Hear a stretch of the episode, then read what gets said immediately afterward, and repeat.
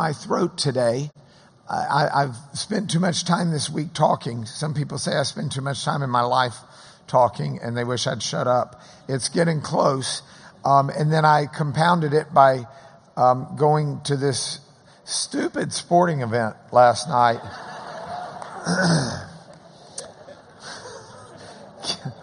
you know, you want to get good at religion, just be a Texas Tech football fan. You've got all these things to repent of the next morning after the game. Now, this morning, we're continuing to work through these Jesus devotionals. I'm pretty excited about next week, but I was pretty excited about this week back when I was working on it. So I'm still excited about it as well. But next week, we're going to look at Jesus' teachings on worship. And it's an interesting way to look at worship. So I hope that you're here next week. This week, however, we've got something else to do.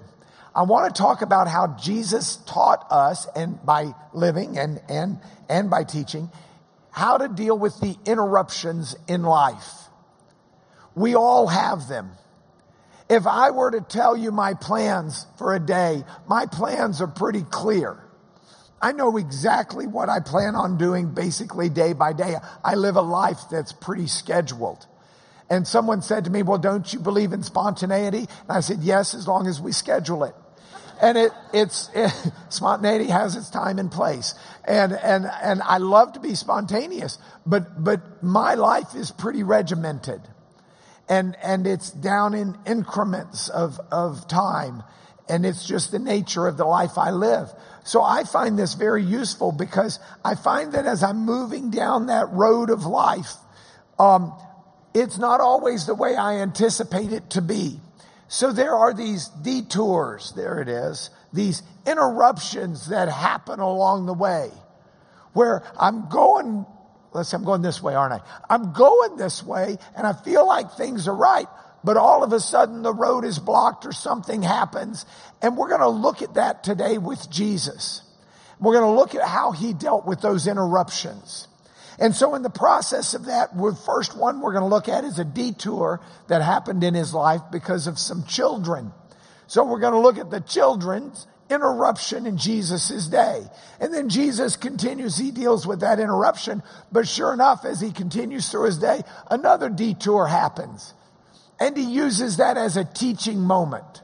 And so we're going to look at that detour as well. And then Jesus makes his way through that only to find another detour, this time with needy people. And it's almost as if Jesus' life is dictated by detours rather than by his plans. It's de- dictated by interruptions, more so sometimes than it is the, the schedule that, that he might have had otherwise. And so we'll look at how he navigated that and hopefully we'll have time to look at yet another detour he had. And that's when he was faced with troublemakers. So within the framework of that, I offer you these vignettes from the life of Jesus. Sam, you wore a University of Texas shirt and sat right in my line of sight. Okay. I'm going to interrupt my lesson. And I'm going to make a detour. And I don't want to offend you, Sam. But I want you to understand your mascot is a cow.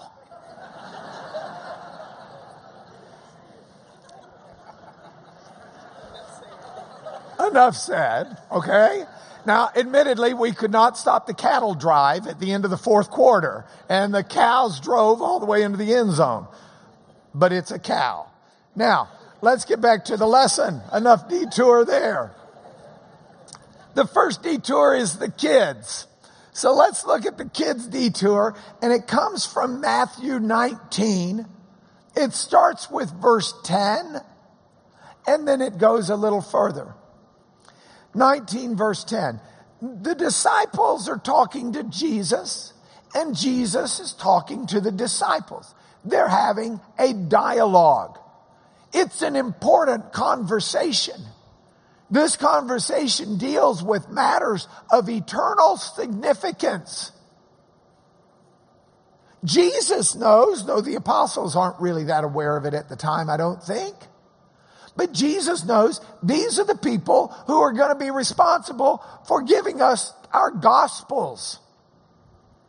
These are the people who are going to be responsible for giving us the stories of the life of Christ so that we know what happened. These are the people who are the foundations and the pillars of the church. These are the first missionaries that are going to go forth. First into Jerusalem and Judea, and then to, to Galilee and Samaria and beyond. It is going to be these people, and they're getting critical instruction and dialogue. And the ministry of Jesus with these people is concentrated down in basically three years. In the States, it takes at least four years generally to get a college degree. And these people, I only have three years and they're got to get everything and try to learn. And it's important. So they're having this dialogue with Jesus and they're talking to him and they're asking him questions and he's giving them answers and it's all very important. And do you know what happens? A bunch of people come up bringing him children for him to lay hands on them and pray for them. Now, I don't think the disciples were mean people. I don't think Jesus selected as his apostles people who were children haters. But they're in the middle of something really, really important. And someone's coming up to him. Oh, hey, we've got these kids here. Would you put your hands on them and pray for them? And that's an interruption of the plan. And the reaction that Matthew records, and I give Matthew the applause for recording this. It's not always easy to write something about yourself that you're not real proud of. But Matthew records and says, the disciples rebuked the people. The disciples turned around to rebuke is to speak harshly, to warn, to correct. The disciples turned and said, Hey, you're interrupting. Can't you see we're in the middle of something, a serious dialogue? Just hang on and wait. But while the disciples are rebuking the parents, Jesus is also talking. And unlike the apostles, Jesus says, let the little children come to me and don't hinder them. For to such belongs the kingdom of heaven. And he laid his hands on them and went away. So, what do we do with this? Well, one of the things I wish we could all do is read it in the Greek. Because the Greek is really fun to read. In the Greek, the, the rebuking is set in a parallel to Jesus. And it's just really clear. The, the, the, the Matthew wants us to see the contrast between the way the apostles reacted to this interruption and the way Jesus did. And whenever we translate from Greek into English, there's always the frustrating choice of which words should you use. Because those Greek words have a, a range of meaning beyond a simple English word.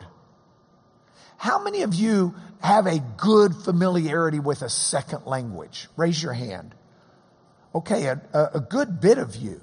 You know how with other languages, sometimes you can translate something word for word, but you don't always get the, the, the, the full spectrum of meaning.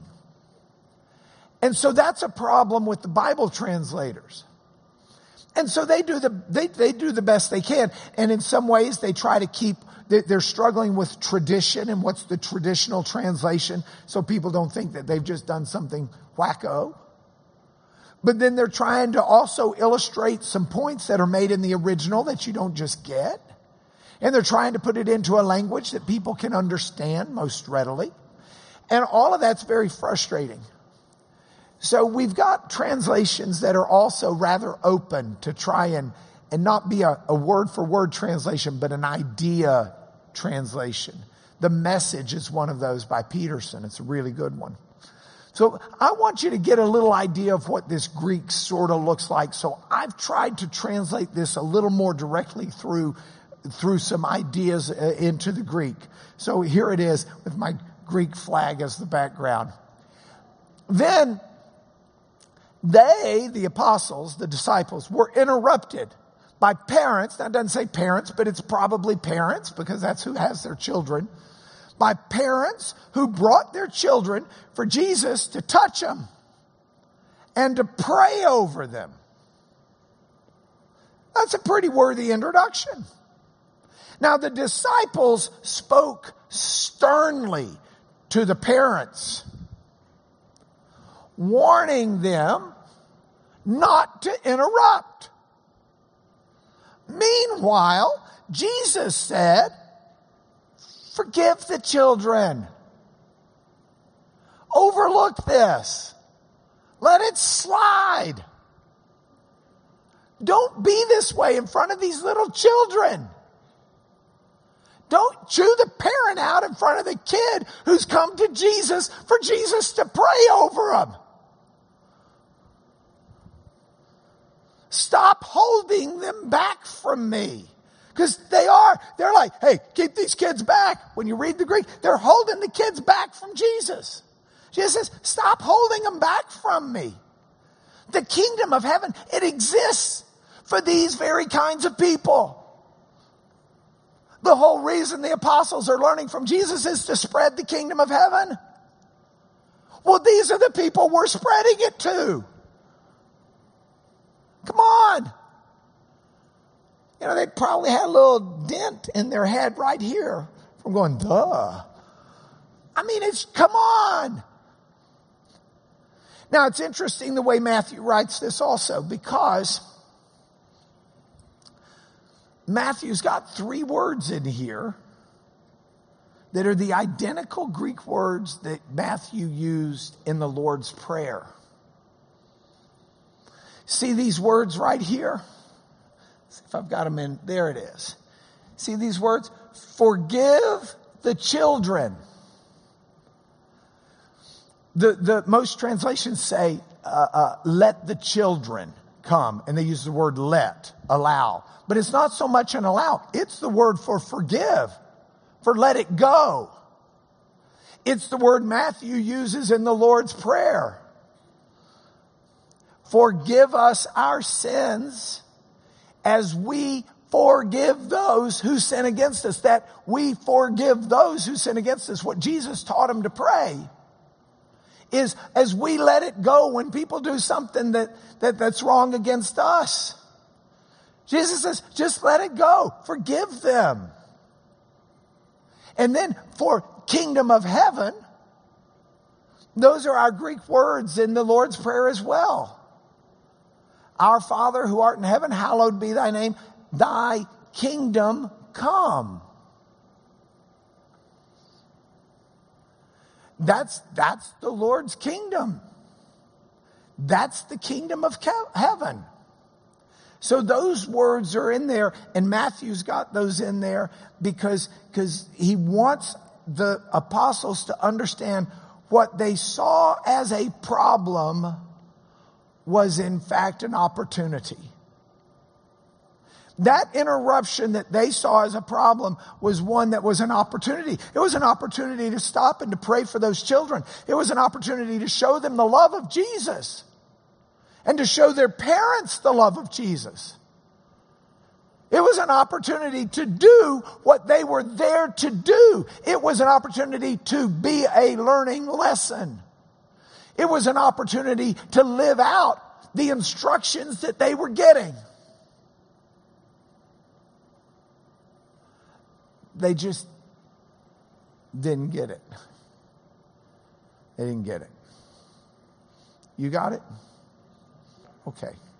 Next stop a teaching moment.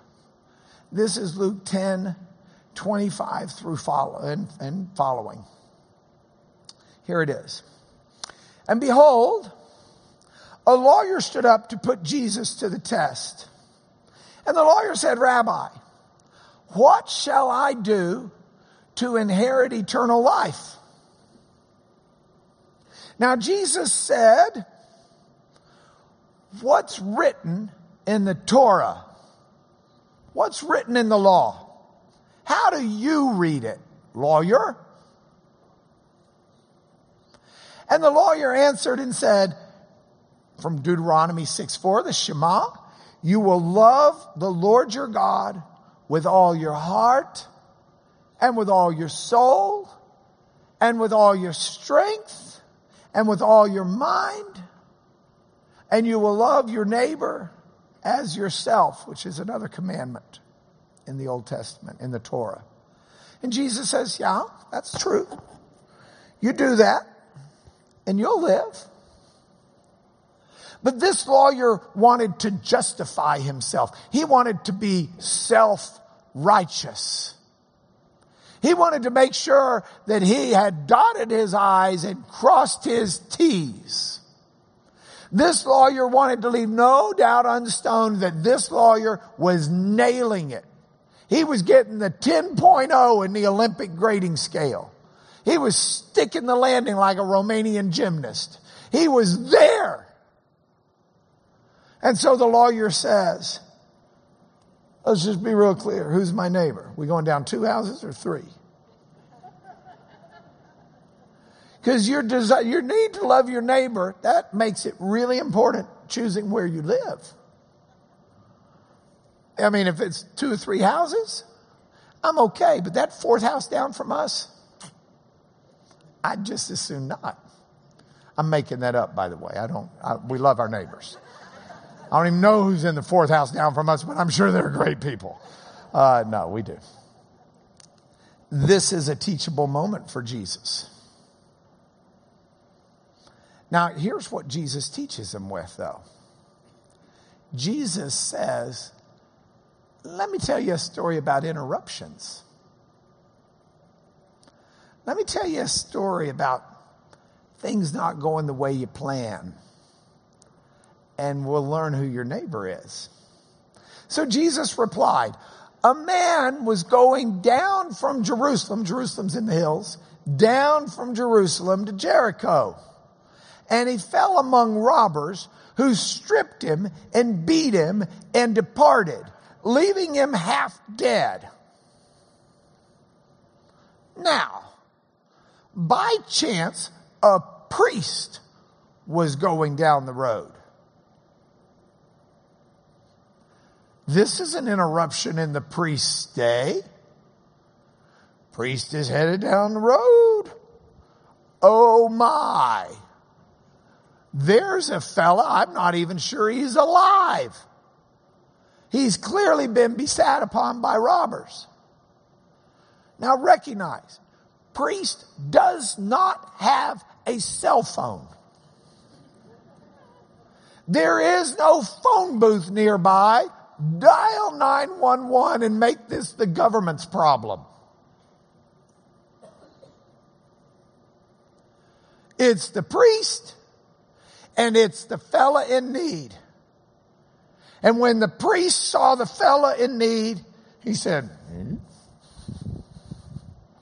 I don't want to judge the priest too harshly. What if that fellow who'd been beat up, what, look, I've seen the TV shows. That's a classic trap. You go to help that fella, and that's when the other three jump out from behind the rock and beat the crud out of you.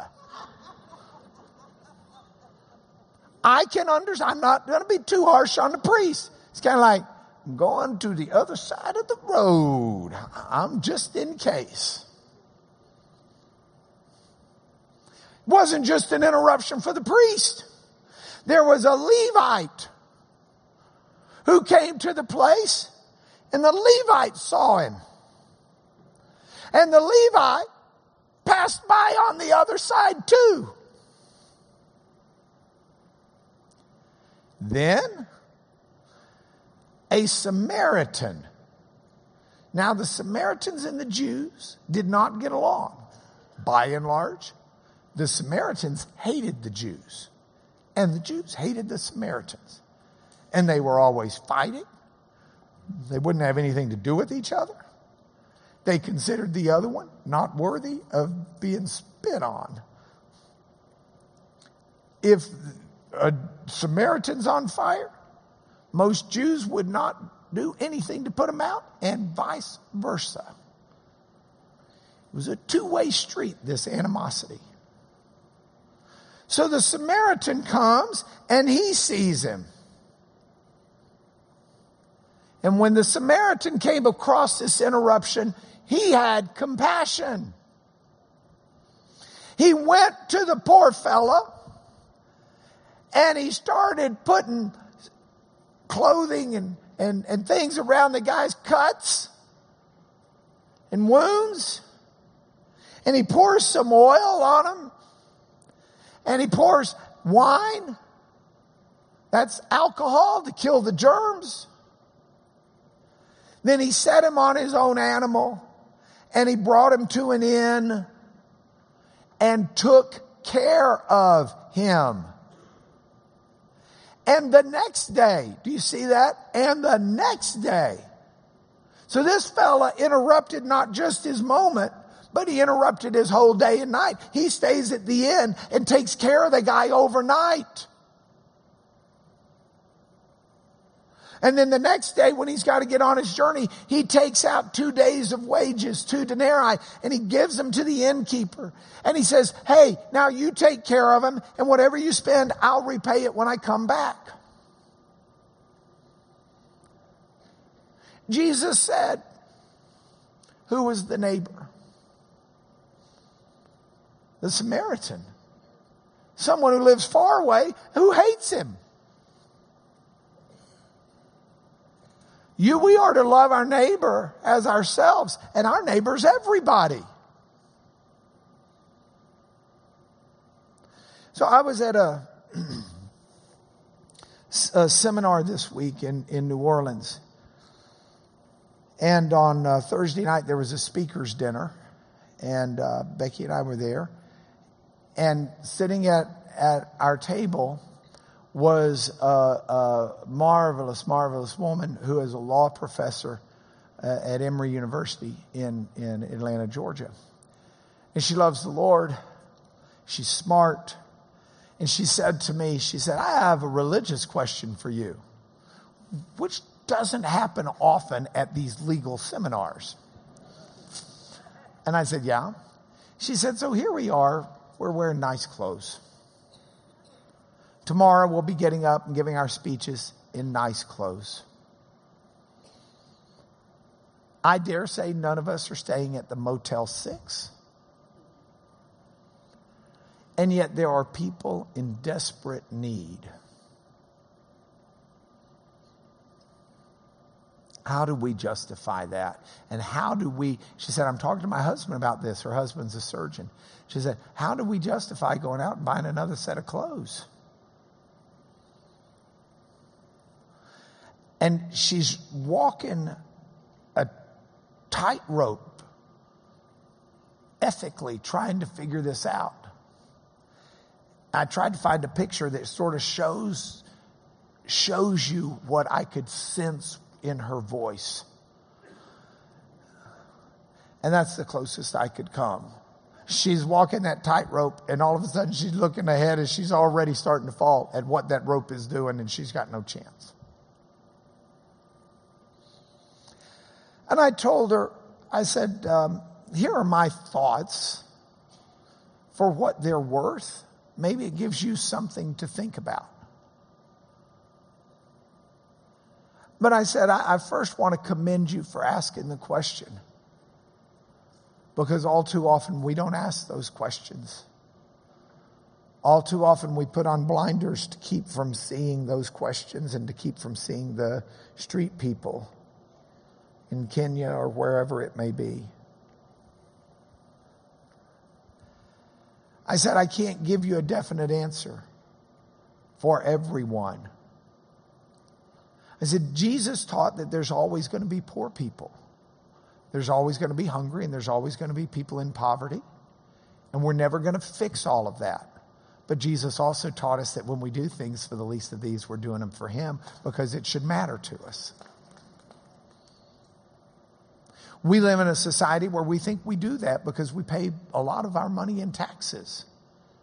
And that those taxes go to provide basic care. But we also know that in many times that basic care is not basic care.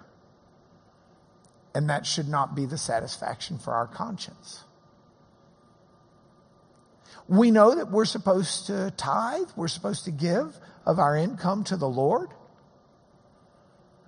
And we're to take 10% from the very beginning and we're to give it. She said, Is that before or after taxes? I said, Well, it depends on who you ask. I said, But, but we, we know that we're to do it as a way of showing God we recognize everything we have is His and we're just caretakers. It reminds us as we live that way. I said, all of these things are going on. I said, but I also want to urge you to consider the parable of the Good Samaritan. She said, what does that have to do with it? I said, one of the things that's really overlooked in that parable is Jesus is talking about how we love our neighbors. And within the framework of that, he's defining who a neighbor is. And the neighbor is the man who, through his normal life or her normal life, comes across people who are in need. And when you do, you try to figure out how to help them. God will put the people in need that you need to help in front of you. I was talking to one of my daughters on the phone yesterday, and uh, in the middle of talking to her, she said, uh, "Oh, hang on, Dad." And I hear her say to this fella, um, she, "Our daughter lives outside of Miami." She said, "I'm sorry, sir, I don't have any money to give you, but here is a bag that's got some food and some coupons and some things in it, and uh, I hope God can use this to make your day better." She gives him a bag. I said, What was that about? She said, Well, our church is trying real hard to make all of us keep little bags in our car. They've got a, some information about God and how God loves them, but also has a food coupon or two and has some, you know, some food in there. And so I, she, she said, This guy was just a beggar, and I thought that'd be a good thing to do. And I thought, Wow, I need to go get some bags. Um, but I, I, I do think that part of this message, at its heart and at its core, is one that says, get your heart right and then work to do right. And I want to tell you, Jesus told this to the fellow who was trying to be self righteous. And if we don't struggle with the answer, then heaven help us because we are self righteous in our own minds. And I promise you, none of us are that good. So you bet this is one that's hard. And you bet this is one that we should struggle with. And you bet this is one where we should try to figure out, am I being godly in the way I handle my, my, my, my opportunities? Because it's when we struggle that we realize we all fall short and we don't all have the answers. And God saved me because I'm never going to be good enough to do it on my own, which is what God was trying to teach that lawyer. You can't do anything to inherit eternal life and earn it on your own. You're not good enough. You can't even figure out who your neighbor is. You can't even figure out when you can buy new clothes and when you can't.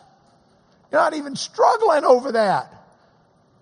And you need to. This needs to be a real issue. Thank you. That's just interruptions. All right, let's have time for a third interruption. So if we had time to read Matthew 9, and I got two minutes left.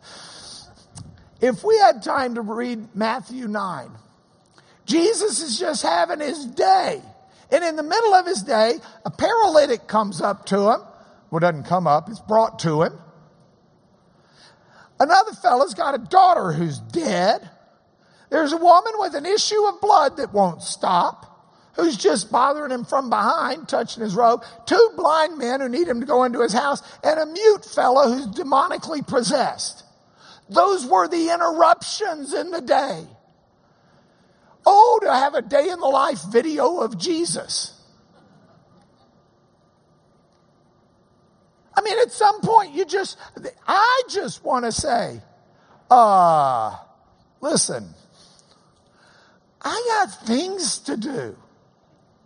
I get 250 substantive emails every day.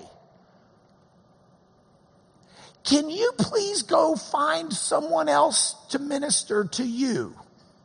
I don't have time.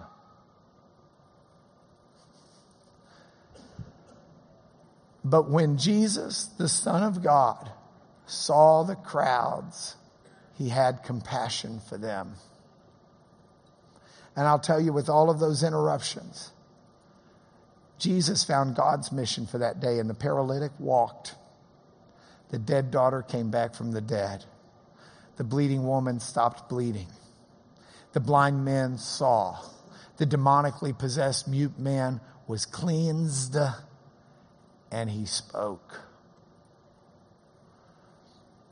I look at that chapter, I look at all those interruptions, and it makes me realize that while I'm digging through my calendar, I need to be looking for God's mission in my day. I need to be looking for what God's got for me to do today. It may not be all of my emails. There's this medical terminology called triage. Some of those emails have to be dealt with, or I'm going to jail, metaphorically speaking. I hope. But some of those emails can wait while we do some other things that are a higher priority. And we got to shift it around. We got to be looking for God's mission in our day. Last one, we'll do it briefly. Troublemakers. Matthew 12, 9 through 15. Jesus goes on from there. He enters into the synagogue, and there's a man with a withered hand. Now, this fella's got a withered hand. It's a problem that he's had that I'm sure I'm sure, I'm sure the idea of the Son of God being able to restore that hand was huge. I don't have withered hands, but I've got some areas in my life that are withered just as much that I would love to have the Son of God fix. And so Jesus looks at him and knows that they're using that man to test Jesus. And so Jesus says, Hey, is it lawful for me to heal on the Sabbath? Is it lawful for me to do something good like that? Well, that's the question that was asked of Jesus. I'm sorry I said, I think I said Jesus said that. They, they said that. Because they want to accuse Jesus. Here it is. He goes on there, a man's there with a withered hand. They ask him, Is it lawful to heal on the Sabbath? So they might accuse him. Jesus said, Which one of you has a sheep, and if it falls into a pit, on the Sabbath won't take it and lift it out. How much more valuable is a man than a sheep? So yes, you can do good on the Sabbath. You can do good on the Sabbath. So he says to the man, stretch out your hand. Man stretched it out. He was restored, healthy like the other. The Pharisees, they go out to conspire against Jesus, how to destroy him. Jesus is aware and he withdraws. But a lot of followers followed him and he healed them all. Didn't stop him from doing what he was going to do. But he didn't stay there either. And that's the lesson with interruptions and troublemakers who interrupt you.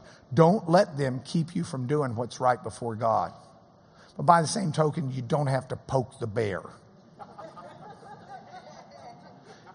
Here it is at the end.